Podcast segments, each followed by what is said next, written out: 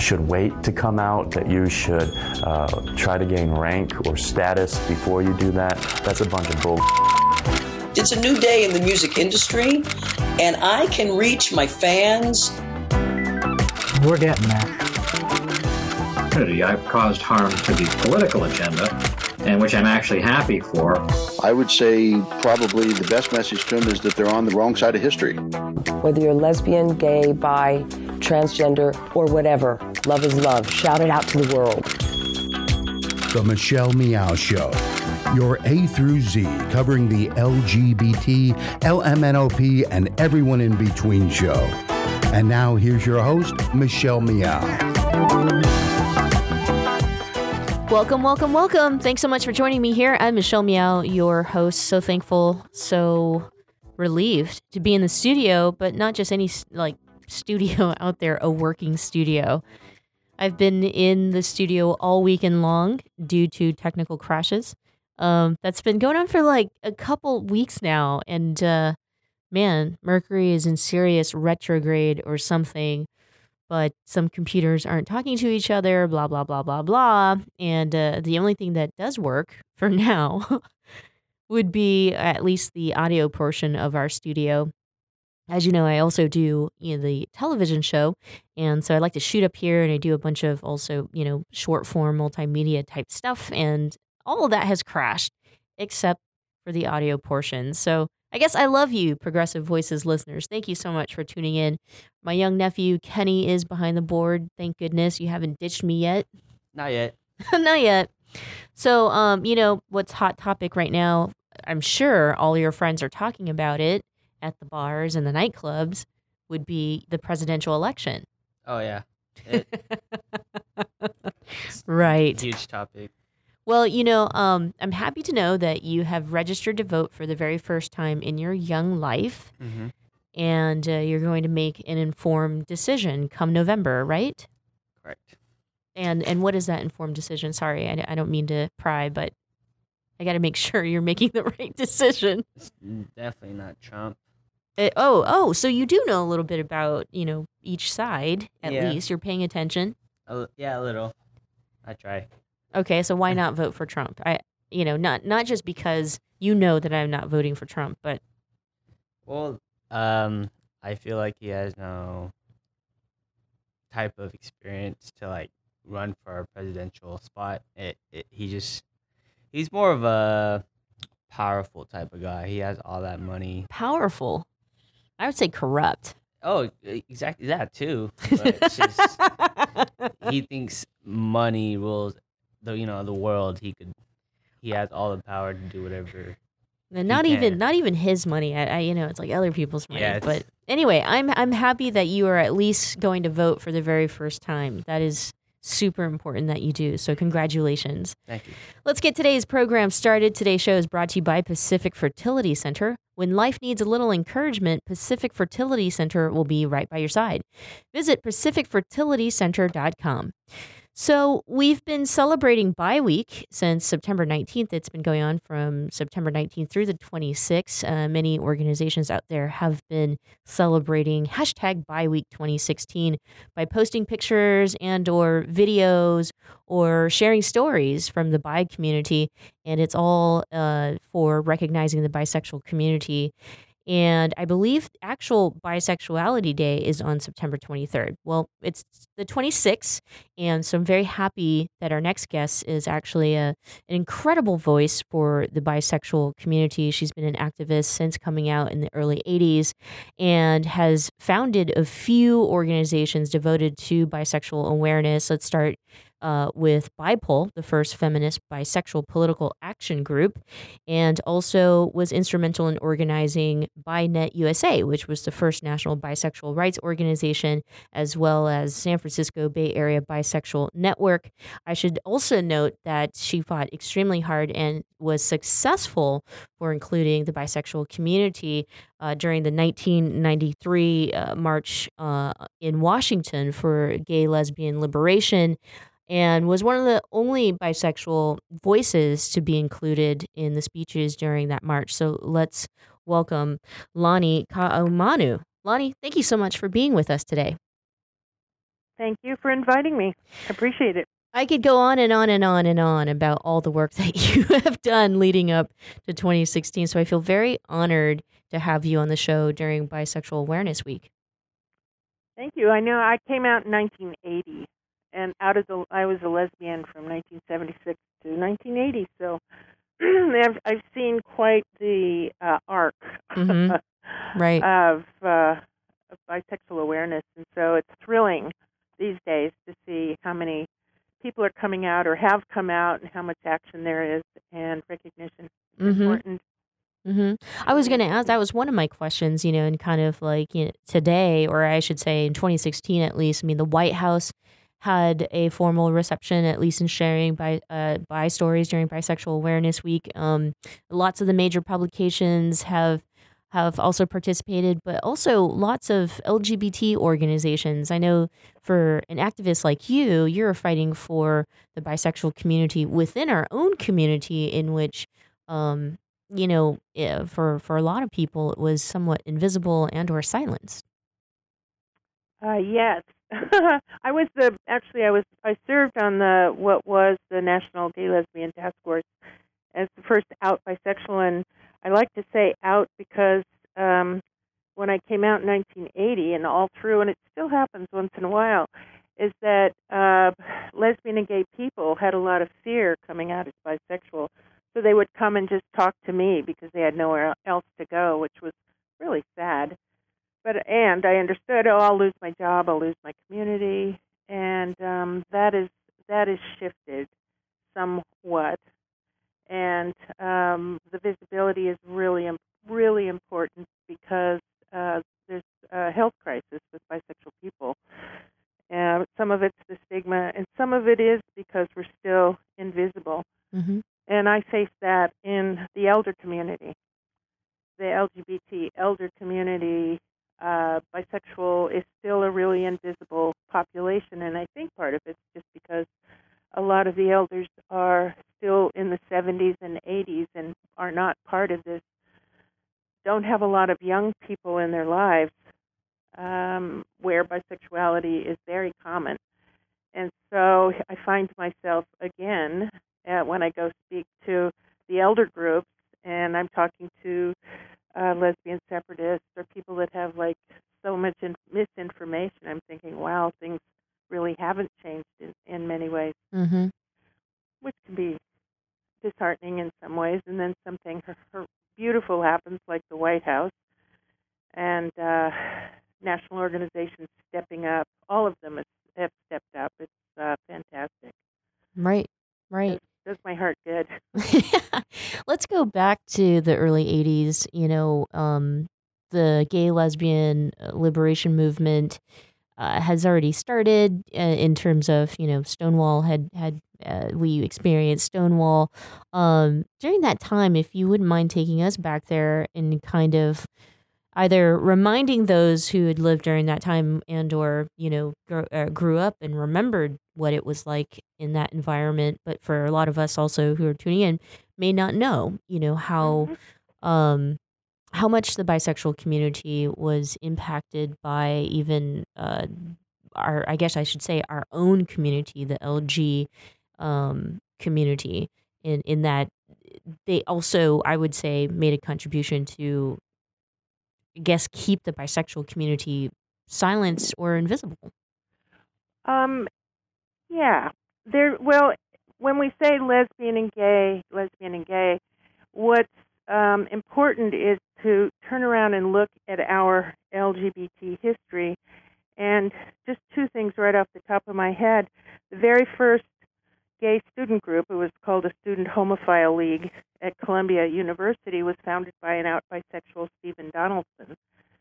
And um, that's in history, but people don't hear our bisexual history that's woven into, you know, it's gay lesbian, gay lesbian. And in fact, uh, another is Brenda Howard was at Stonewall, and she was the one that organized a month later a Stonewall uh, gathering to celebrate, to commemorate that. And then a year later, she was key in organizing the the year anniversary, which then went on to, you know, birth basically the whole uh, Pride events that we have every single year. So bisexuals have been here all along, Mm-hmm. and we're invisible because uh, as soon as a bisexual person partners, uh, there's an automatic. Oh, if you're with a man, people think you're, you know, if you're a man and you're with a man, they think you're gay. If you're with a woman, oh, you're automatically a lesbian. So um, there's that really either or thing that is so so fundamental in our how we recognize people, and bisexuals um, remain invisible because of that even even today. But back in the 80s, um, the women's com- the lesbian community was very separate from the gay community, and um, it wasn't until the 80s and AIDS where the community, the lesbian and gay community came together more. But um, bisexuals were very visible. Actually, in from 1976 to 1984, there was an actual bisexual center in San Francisco, a building that you went to. It was a, uh, the bottom flat, and it had an international newsletter and parenting support groups and coming out groups and social things. And they marched in the party, uh, the Pride Parade every year, and um, politically aligned with the lesbian and gay community, like with the Briggs Initiative and No on Six um, issues. So all along, bisexuals have been present but invisible, not taken seriously because we really didn't exist. When AIDS hit, that was really devastating also for bisexual men.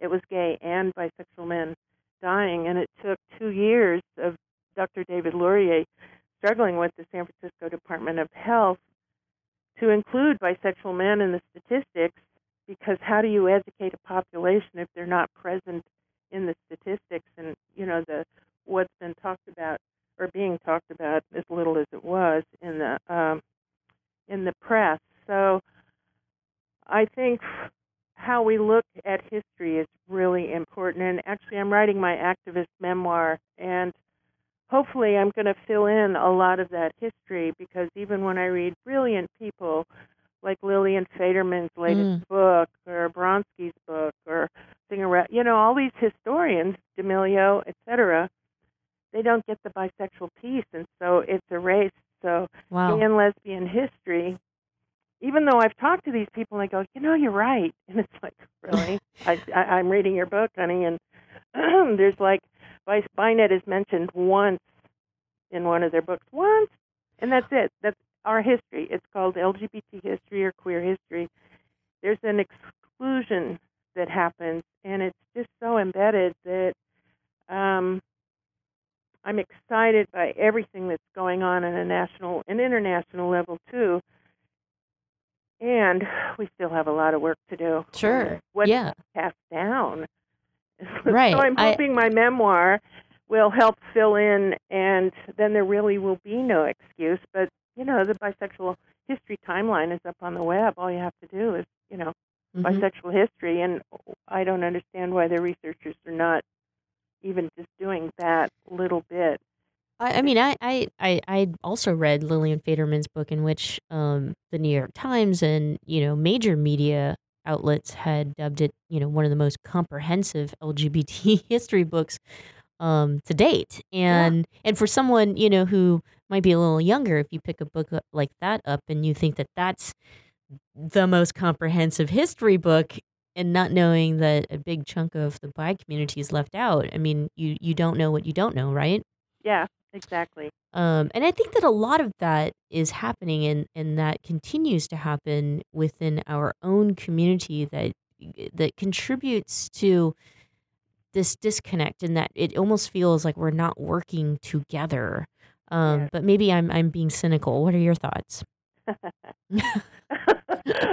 well, as somebody who's been out since 1980, I, I get cynical, but I do remain hopeful. I remain hopeful, and it's uh, th- we finally have the research basically. For ooh, this is, I think, where the big shift is happening, where it shows that there's actually more bisexuals than lesbian gay people put together. Mhm.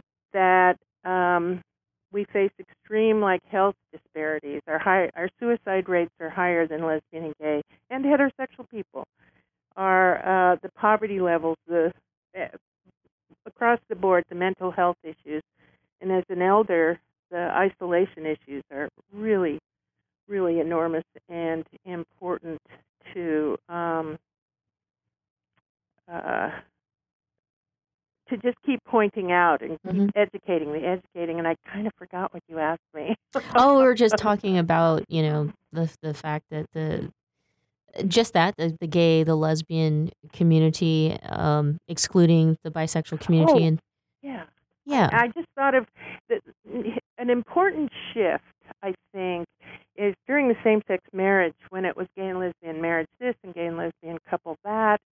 You know, back and forth, and bisexual couples, many same-sex bisexual couples were involved in that fight for the right to marry.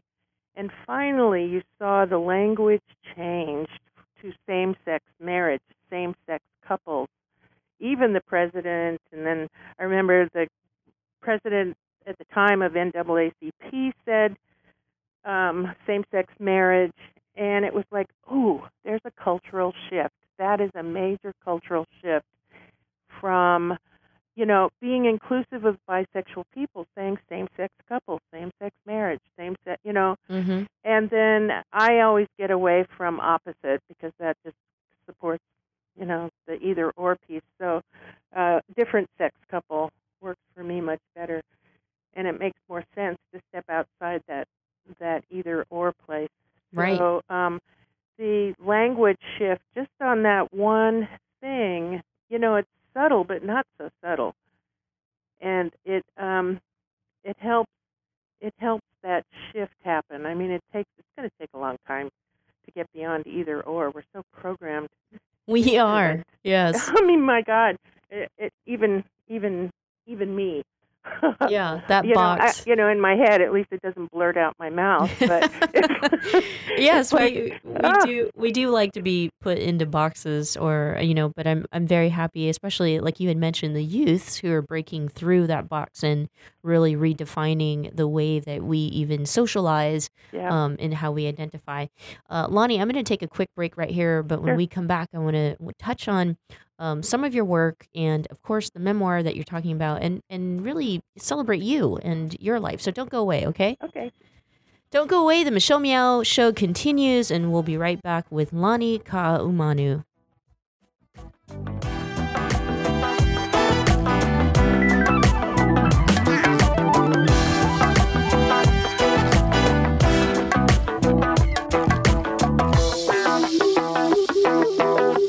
Listening to the Progressive Voices channel on TuneIn. Please help us grow. Tell your friends to tune in to Progressive Voices. Find out more at progressivevoices.com. Babe, I think we're ready. We're really doing this. Yeah, I'm ready for our family. So, where do we start? Starting a family is a team effort, and when life needs a little encouragement, Pacific Fertility Center will be right by your side. As a unified team of the best fertility specialists, guided by the highest ethical standards, Pacific Fertility Center provides patients with compassionate fertility care. Visit pacificfertilitycenter.com. This is a true story about two best friends who fell in love and moved across the country to the city by the bay. After many years of dating, Jen and Jacqueline are now planning their dream wedding. It's a big moment in everyone's life when you say I do, especially when you can make choices for your authentic life and your loved ones too.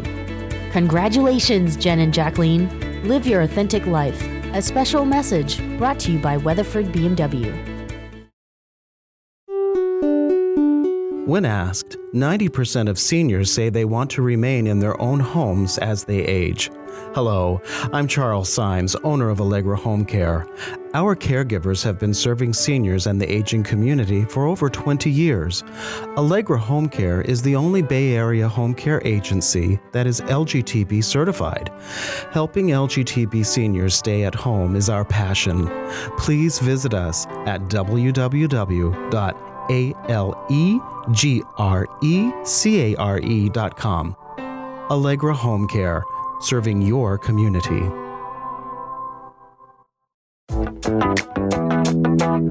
And now, back to the Michelle Meow Show. Welcome back. Thanks so much for joining me and for celebrating Bi Week. Bi Week has been um, uh, September 19th through the 26th.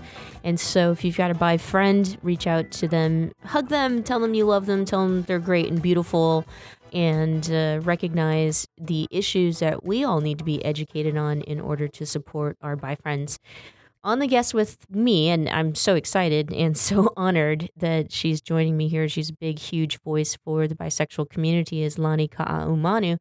And uh, Lani, right before the break, I mentioned that we wanted to jump into some of your work. You're working on a memoir. Uh, so, speaking of a memoir, I mean, you know, obviously there's a lot of memories out there. Um, a lot of I have a lot of questions about even just wanting to hear about your personal life and falling in love and relationships with great, awesome people that you may remember or want to share with us that might be included in the memoir? Holy Toledo. You know, well, I get asked these, it's so interesting because I get asked these questions and I think, God, I'm going to be 73 next week. And it's like, what? you know how many decades ago? Um, you sound 21. I, I, well, I used to be a San Mateo housewife. There's a piece of information. And when I'd answer the phone, they'd go, "Is your mom home?" and I'd have to deep, make my voice really deep and say, "This is I am the I am you know." Like, oh my gosh. so yeah, I know I have a. I actually never really quite listened to my voice that much, but I get told that, you know, or nobody's asking for my mother anymore though when they call here. oh my gosh. Well, the the short the short of it is is uh, when you're my generation, uh, at least in my family, I was raised to be married and have kids, and so that's what I did. Captain of the football team, the whole the whole rah rah thing, and uh, little league mom, ice cream lady on Fridays. I did it the whole thing, but I was crying all the time, didn't know what to do. And my ex husband, who's really a great guy, really loved me and he goes, I figured it out, you need to leave. He goes, You've never had a life of your own and as soon as he said it I knew he was right. And so I didn't leave because I fell in love with a woman or anything. I left because I was a kid having kids and eleven years after being married eleven years I I I left the suburbs and uh, had been going to school. I was at San Francisco State, a hotbed of lesbianism. Okay, in the seventies, with wow. uh, helped found the women's studies department and was around people like Sally Gearhart and Judy Grahn, and maybe these people don't even wow. ring a bell. They do, um, just only because of you know my history and research. And I mean, Sally Gearhart was just made a uh, life a lifetime celebrity yeah. grand marshal for Pride. Yeah. I mean, she's she's my mentor and good pal still. I go up and visit her in Walt Willits as mm. much as I can. She's 85. Mm. I know. Um, so just being around, it was the 70s, and it was the the music, women's culture and music was rising up, and uh, it was an amazing time. You know, there was a cheering section for you if you came out. Seriously, it was yes. and so um, I came out. Wow. I, I've I've no I've known my whole life. I've been attracted to women. Mm-hmm. You know, there was always something, and my best friend and I in high school would talk to each other about lesbians or homosexuals because you know there was really no language. Yeah, but it was all very whispered, mm-hmm. and um, and I came out, and it was glorious and wonderful. But I had been in a really 15 year relationship. I didn't want to. I was having so much fun figuring out who I was that I didn't get. I had friendships and everybody, quite frankly, was sleeping with everybody. it was a pretty wild and fun time. And then, um, and I graduated from women's studies. And oh, back then, it's interesting. I ended up sleeping with a man three times in four years. Whoops.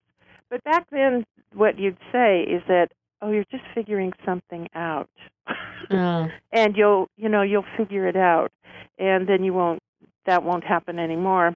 Um, and so I, I thought, okay, that's, you know, there wasn't like making you bad or anything. It was just a confusing sort of thing happening when I was coming out, and then and then I uh, left the city when I graduated from women's studies and psychology, and um, got this job up at a new age resort in Mendocino. I was totally politically fried. I'm a been a chef, so I was the kitchen manager chef.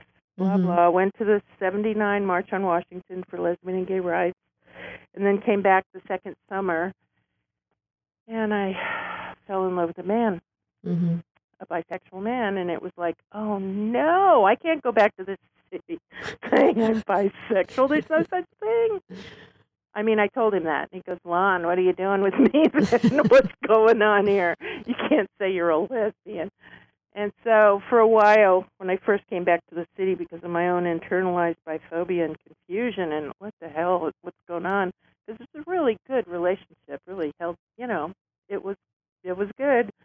And um, so I identified basically as a lesbian, identified bisexual, and I I didn't I was not.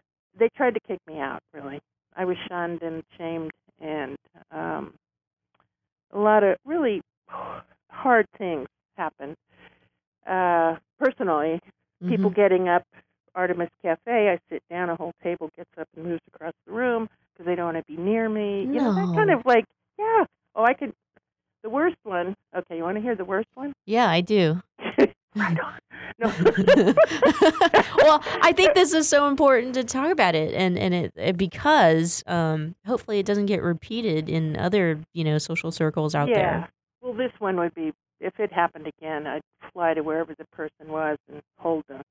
Uh, it was right after a big Now March for women's right to choose, and we ended up in Golden Gate Park. And I'm standing there with a bunch of women. Most of them I sort of know or know. And um, there was an infamous crotch sniffing dog in the community named Natalie, and uh, a lesbian dog owned by a lesbian. Mm-hmm. And I was standing kind of near the owner, who I will call. Uh, I was just going to say Michelle. Sorry, Michelle. Um, oh, sorry. We'll call her Julie.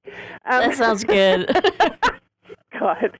Um, and so she turns to me and in a really loud voice she said, "Oh God, it's even hard to say." She said, "She just said I was tainted. I Oh. was a traitor, and I." I was a traitor. That was the first thing she said, which I was called a lot. But just publicly, this publicly shaming. I was a traitor, and her dog Natalie, because I now had a tainted crotch, would never sniff my crotch again. That's horrible. Isn't that like? And I'm just standing there going, ah. and her lover just said, Julie, and um, she kind of kept going, and then I I just was stunned. I didn't even know what to say, but it was like that public, really nastiness. I mean, some of our history is really nasty, and it's important. Thank you to uh, talk about it. And I thought I'd I just wouldn't be kicked out. My heart was home. My politics didn't change. Nothing changed. Mm-hmm. Nothing changed. And um, a lot of women, or most women, and some men too, who fell in love with the wrong gender, uh, just left. You know, they just left the community because it was the uh, it was just too hard, and they kind of like went off into what we would say back then. Some people probably still say you know, heterosexual privilege, etc. And I just refused to be kicked out, basically. And Well, I'm so thankful that you refused to be kicked out and you've had the courage to just keep going. I mean, you know, even for myself, if I if I can share, um, yeah, and and I'm 34 years old. It came out when I was 19, and I I have always loved bisexual women. I just didn't know how how to define it and say it because there was that invisibility within our own community. So I totally get what you're saying. You know, you're either a lesbian or you're straight, or that was kind of what people um, in your social circles would try to force you to say. And so in my mind, I had dated all of these bisexual or curious women, and you know, we'd break up, and they they were dating uh, men or you know doing their own thing, and and I had kind of lost the thought or didn't make the connection and I, you know, made the identity for them um, I made a huge mistake and it cost me some relationships of my own because of the ignorance. And it wasn't until, you know, I was much older and understanding my own sexuality that I realized that I love bi curious women. and there's nothing wrong with like that. You. No, there isn't. there, there isn't, and I uh, thank you for sharing that too. Um, the um, uh, what I do want to make clear is I have had long-term relationships with women. I don't want to sound like oh I was having my one-night stands and boogie bands and which is what I used to say in the 70s. Um, that I I've had many serious relationships with women who I adore and we're all still friends, Mhm. which is wonderful too. Um, but back when I first came out, I I just had been married for a long time. I you know like I met him when I was 16 and uh I was 32 when I left, 31. I was like in high school many, you know, in some way. And just was my eyes were wide open and it was a very fun time, but um I did I did settle down some. good, good. I know. Yeah. No. Seriously. I, I mean, I, I'm, and I'm so happy because of work that, you know, you have um, been so committed to. Now we're here in 2016 where a lot of people can be open and, uh, and, and talk openly about sexuality and being bisexual. Cause even as a, as a, as a lesbian or a self-identified lesbian, it was like, every time I had a girlfriend and we broke up and and then you know if they dated a guy after we broke up, many oh, people would call me like a converter or something like that. and I'm like, I swear I don't have those types of magic powers.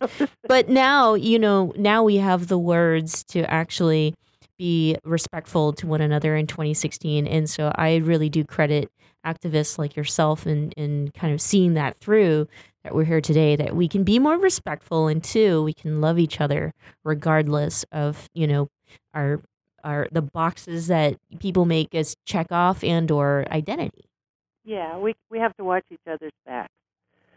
we sure do we sure do well that's the that's the a key for sure. yeah and um and the and the respect piece i think the, the as transgender people i mean the one thing that i truly uh, am proud of is and what i the a big chunk of information that uh, will be in my memoir is how the bisexual and transgender community in the late 80s and throughout the 90s stood together and the trans community was much uh, less organized. You know they were just it was a brand new and it was mostly like the male to female community was getting organized and the F to M community was getting organized but it wasn't like a transgender movement together at that point. But the bisexual movement had been organizing for quite a while and um, during the 90s, many leaders, including me, were approached by lesbian and gay leaders saying, well, if you drop the T, if you get rid of the T, we'll include you. And we stood strong and fierce throughout the whole that whole decade into the and probably still that would happen, but I don't think anybody's asking that anymore because we've been included. But when we were pushing, we were always pushing for bi and trans people Mm-hmm. uh, from the late 80s. And some of that was the campus, the youth on the campuses, the bi and trans youth were from, like in the 1987 March on Washington, a lot of the campus group had included either bisexual or bisexual and transgender. So that youth movement then was already rising up. Mhm. And um, some community centers, the veterans group was GLB, and so the, it was just starting to happen. And um, some, yeah, some of the more interesting stories in the 90s are how bi and trans people worked together to uh, push the lesbian and gay community. The right wing recognized us before the gay and lesbian community recognized us. I mean, the Amendment 2 in Colorado, the boilerplate for anti gay initiatives, state initiatives, included bisexual. mm-hmm. Mm-hmm. And I, to- my friend who was on the board of NGLTF with me, made a documentary on, you know, the Fight the Right Amendment 2. And I said, I saw that. I saw that documentary, and you didn't include bisexual. The the Amendment 2 included bisexual, and she just turned white. It was, and we started laughing. She goes, oh, "You mean I never read it? I did a whole documentary." I said, "Yes." Uh, So, but and then the other ones, like in Oregon and Washington, included transgender people too. But the right, the but the fight the right folks in the lesbian and gay community that were strategizing would not include us. Well, they are including you today, and I Yes, mean, I can't say that you know all across the entire world, but hopefully we're we're doing a much better job. Lani, I want to thank you so much for joining me on, here on the program for celebrating Bi Week with me, and thank you for being you, and thank you for you know being patient with the community as we all um, become more educated. So thank well, I totally appreciate you, Michelle. I know we met a long time ago. Yeah, A long time We ago, did. So it's a pleasure. Yeah. Back here and call me anytime. you got it. You got it. Thank you, Lani. You're welcome. Bye bye. To hear more about Lani's work or to read her work, you can head to her website at lanikaahumanu.com. And I know you're going to have a tough time spelling Ka'ahumanu, not because I think that you can't spell, but, but because I know uh, that uh, not everyone here totally can do the Hawaiian thing. So I will post that information up on our website um, if you want to check out her work. Don't go away. When we come back, we'll end the show with another awesome uh, story and or interview celebrating Bi Week.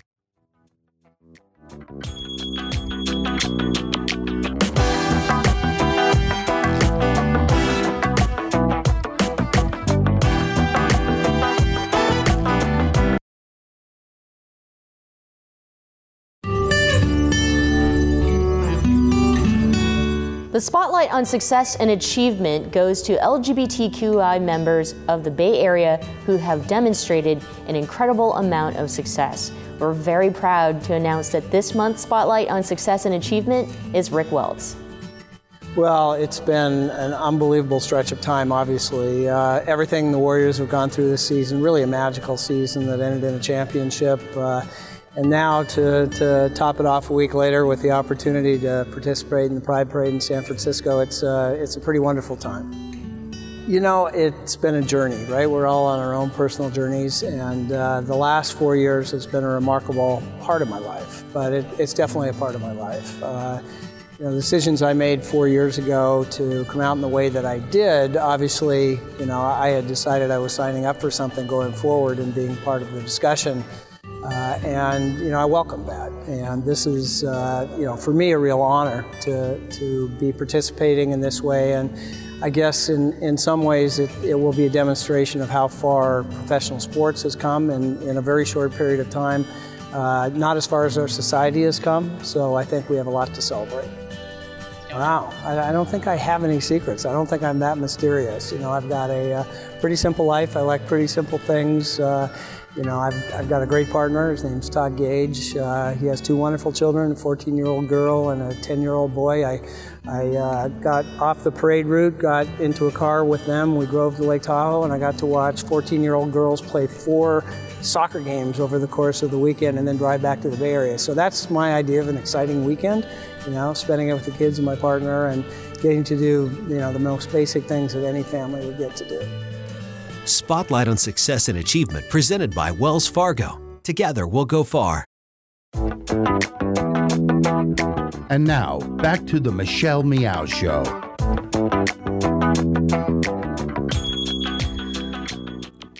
Welcome back. Thank you so much for joining me here on this Wednesday, this hump day, um, this last week of September.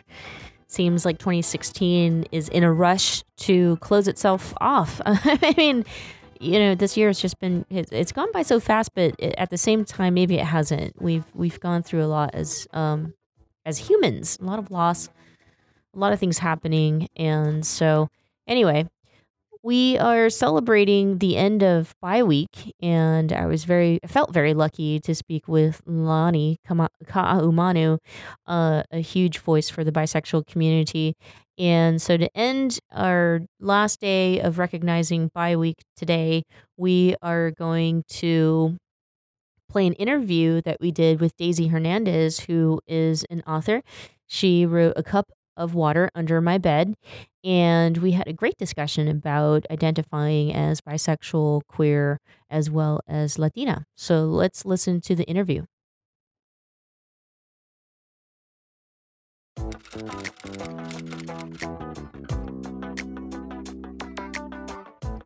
Should wait to come out, that you should uh, try to gain rank or status before you do that. That's a bunch of bull.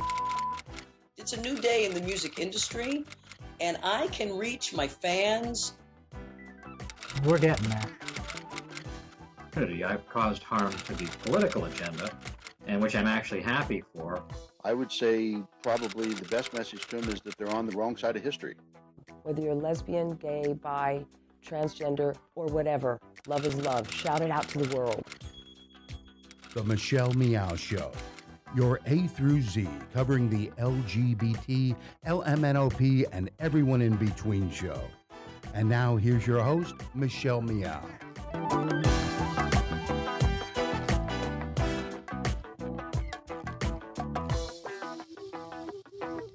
Welcome, welcome, welcome, welcome. Thank you so much for joining me here on this Wednesday, this hump day, this very last day of August. I apologize. I have I've just been gone this this year. I've not been consistently in the radio studio and I have to apologize. I'm lucky that I'm able to even keep up with the television show, although the month of Pride in San Francisco did keep me away. Uh, 2016, it's not even over yet, and I have so much to say. It's just been the year of loss personally for me, uh, I just got back from a funeral, so that would be the reason why I could not get it together to produce a uh, a couple of new shows for you yesterday and also Monday.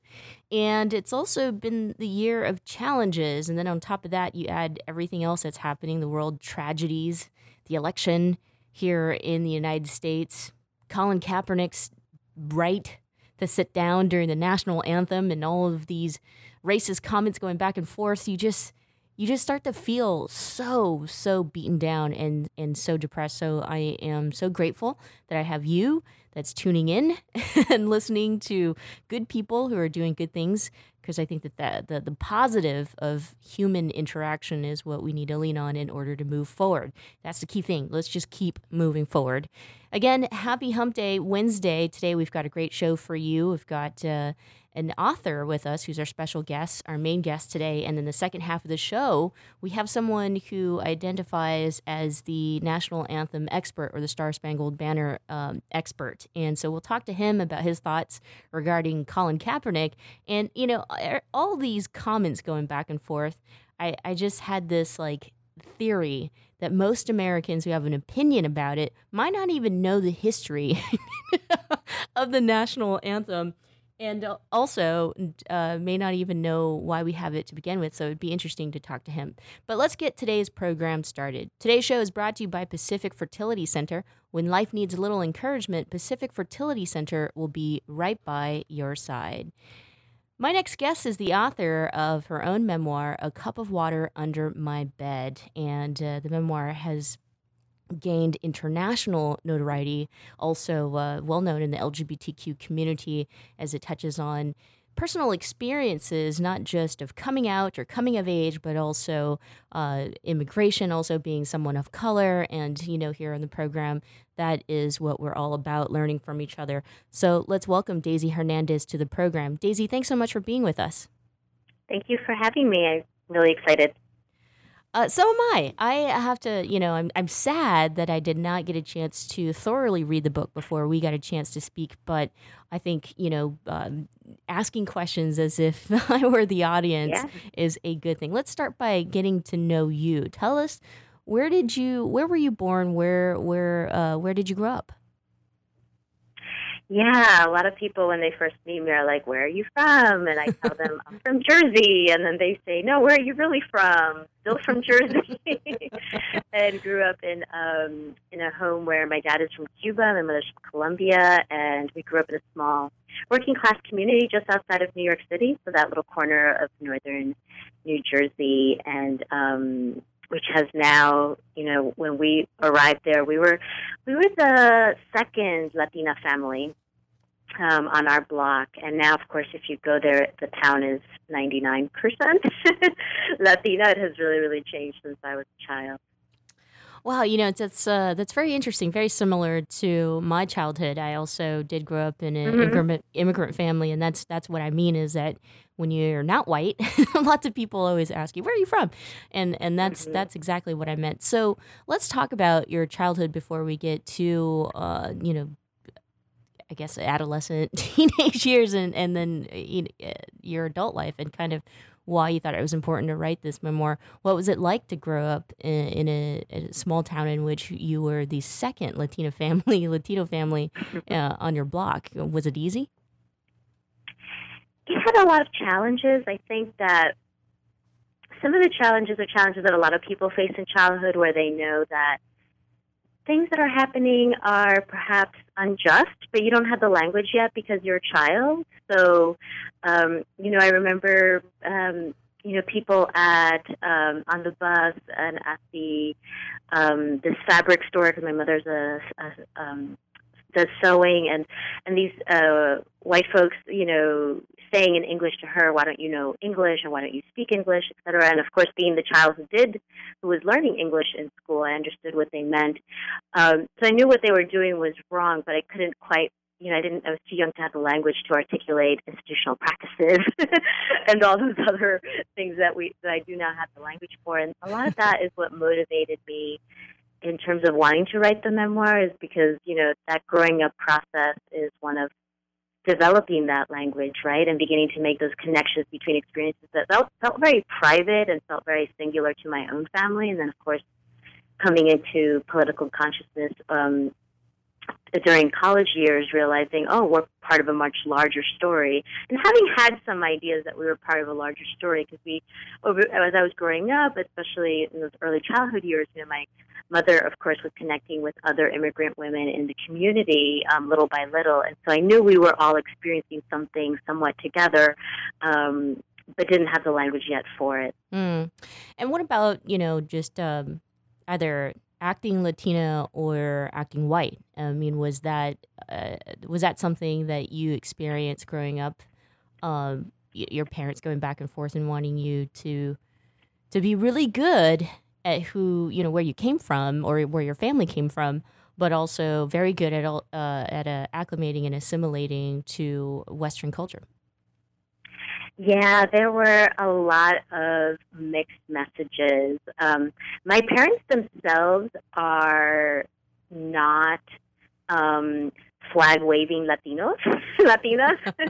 so my, my my dad and my mom like really like you know both of them have been in this country now over 40 years. I think my dad has been here close to 50 years um and and neither of them ever they they did not have pride of, of their of their own countries and of their culture. They they both grew up um in in poverty my dad in a more rural area of cuba my mother both rural area and city but pretty poor. And for them you know coming to the us was um was absolutely you know about um you know, you know, having class mobility um, that they wouldn't have been able to have in their own countries.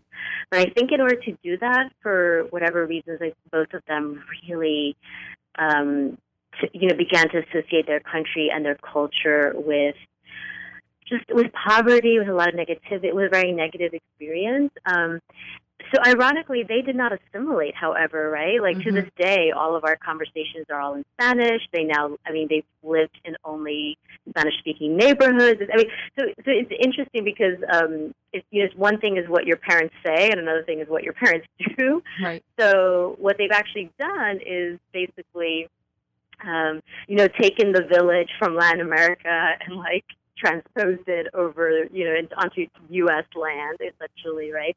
So they've created this really, um, you know, great community for themselves. Um, and but their message for me was definitely that I would, you know, again mixed messages that I would, you know, definitely go white, you know, like the Yeah. Italians that I was growing up around, um, but not too white, you know. And I remember my dad when I was in, I was in, I might have been in college actually, and he said, he said to me that his plan was basically to build an extension to the house that we were living in, so that like when I married, I could live in that house with Mm. my husband, Mm-hmm. and I was like, "What are you talking about?"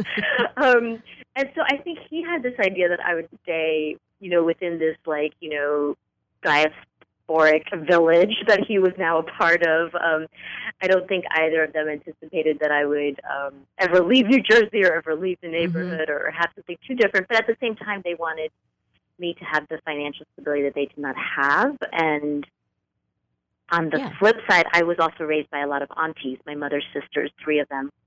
Let's and all those three sisters Yeah. came with a lot of pride. So they had some very fixed ideas about how I should be, especially a good girl, especially a good Colombian girl. You know, very gendered. Um, that their was that was like my next question you know in, in terms Mhm. of, of gender roles and uh, how focused they were on that so what does it mean to be a good you know little colombian girl what were their standards Yeah, one of the chapters in the memoir, I focus on my relationship with one of my aunties who, you know, her way of controlling my behavior um, was by making references, derogatory references to indigenous women.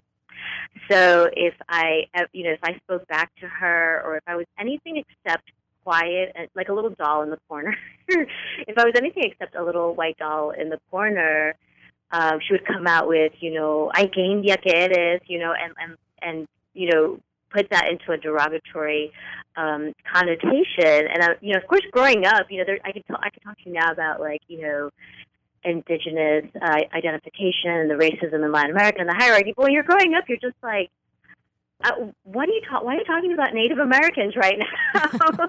you know, your reference points are so different from what the immigrant women in your family are bringing to you, right? yeah So, um, so for her, one of the one of the main ways to control it was actually like that linking up of like the race experience with gender, um, and she saw, you know, she very much wanted me to behave in the, um, you know, what I didn't understand at the time, but was the ideal Spaniard, you know, from Spain, um, tracing roots back there. That she wanted me to behave in that way, and so it meant being very polite. If anyone called you, si señora, you know, a la orden, a sus you know, it was sort of all these um, more formal, you know, references in Spanish to to authority and to the hierarchy within the family as well. So, you know, and their ideas, and you mentioned it, it's so common with a lot of families in which the parents uh, already put in your mind and your brain before you even uh, are, you know, considering your sexuality or experiencing, Mhm. right, that, that part of you, that they have this ideal partner or marriage or, you know, person Mhm. that you're going to marry. Did that come up at all for, you know, for you? Did you experience that? And, and if so, what who was that ideal husband that you would have? Oh yes, uh, it, it was definitely communicated both through the way the women in my family talked about other women in the community, um, and also the telenovelas or the Spanish language soap operas that we watched religiously every single night as a family. Um, it was always very clear that the ideal partner was definitely going to be male. Um, uh, cis male and was going to be very light skinned and um, and wealthy and and my family was definitely you know I, I don't know because I haven't wasn't haven't been in this position but definitely was communicated that it would probably be would would be forgiven if they didn't speak Spanish if they had all those other categories checked off. Um, it would be acceptable to to them. And um, you know, but at the same time, they were inadvertently, perhaps, like also raising me with these very romantic notions of love because I was watching these like Spanish language telenovelas, you know, where it's like all that really matters is that you love each other and that transcends all boundaries of class and race. I mean, never transcended race, but like when you're young, you just kind of make the connections like that.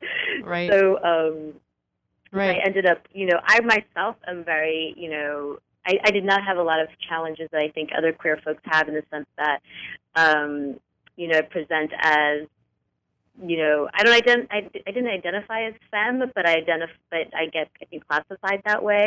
And so, so they didn't, so we didn't have challenges within my family about how I was presenting gender. Um, and I didn't realize you know, my own um, sexual orientation until I was in college, like a, an older teenager. So Mm. by that time, I had some, I had some independence. I lived at home until I was 27, but I had a lot of freedom within my home. So, so it was a little bit of a different experience, I think, because it was, um, I think because of the class issues and the immigration issues, and then my particular family dynamic. Well, I want to get into that. I want to get to the the coming out part. I'm sure our listeners want to as well, in in getting to know you as a, as a queer woman or an LGBTQ identified uh, woman. So we're going to take a quick break right here. When we come back, we'll continue with Daisy Hernandez. So don't go away. You're listening to the Progressive Voices channel on TuneIn. Please help us grow. Tell your friends to tune in to Progressive Voices. Find out more at progressivevoices.com. Thanks for listening to the Progressive Voices Network, streaming the best in progressive talk 24 7. Keep the progressive conversation going on by joining our community. Each week, we send out an email that covers important things taking place in the Progressive Voices Network and throughout the progressive world. Be the first to know of upcoming shows, schedule changes, exclusive programming, and more. Simply go to progressivevoices.com and sign up for our mailing list. It's that easy. ProgressiveVoices.com. Thanks for listening and thanks for joining the Progressive Voices community. Babe, I think we're ready. We're really doing this. Yeah, I'm ready for our family. So where do we start? Starting a family is a team effort, and when life needs a little encouragement, Pacific Fertility Center will be right by your side. As a unified team of the best fertility specialists, guided by the highest ethical standards, Pacific Fertility Center provides patients with compassionate fertility care. Visit pacificfertilitycenter.com. This is a true story about two best friends who fell in love and moved across the country to the city by the bay. After many years of dating, Jen and Jacqueline are now planning their dream wedding. It's a big moment in everyone's life when you say I do, especially when you can make choices for your authentic life and your loved ones too. Congratulations, Jen and Jacqueline. Live your authentic life. A special message brought to you by Weatherford BMW.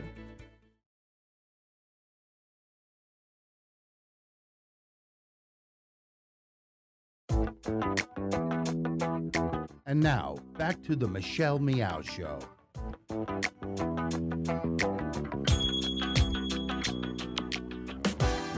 Welcome back. Thanks so much for joining me here on this Wednesday. I'm Michelle Meow, your host. Our special guest on the phone is Daisy Hernandez, and we're talking about her memoir, A Cup of Water Under My Bed.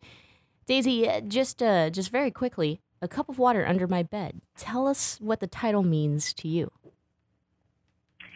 Yeah, it, it it's actually the, literally the practice of putting a cup of water under your bed. Um, uh, a practice that when you're having a hard time sleeping, the idea there's sort of different reasons around it. But my mother and the women in my family did that to help us with our sleep, and it had been recommended to them by um, women who were curanderas or had did healing work in the community.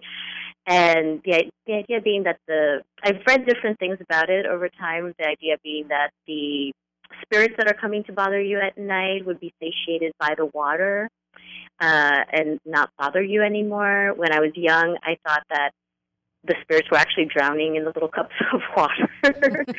um, so what's been fascinating about the title, and I chose the title because I felt like, you know, it signaled as well to it's it signaled in a very practical way how the women immigrant women in my family tried to take care of me and then metaphorically right signaled to sort of um, a very small gesture that encompasses so much. And what's been great is actually meeting uh, people from whose families are from all over Latin America who have that practice as well and have some variations on it. Like they put an egg in the water or they slice lemons and put them into the water. So there's sort of like different variations on the same.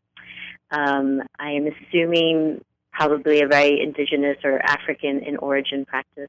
Mm.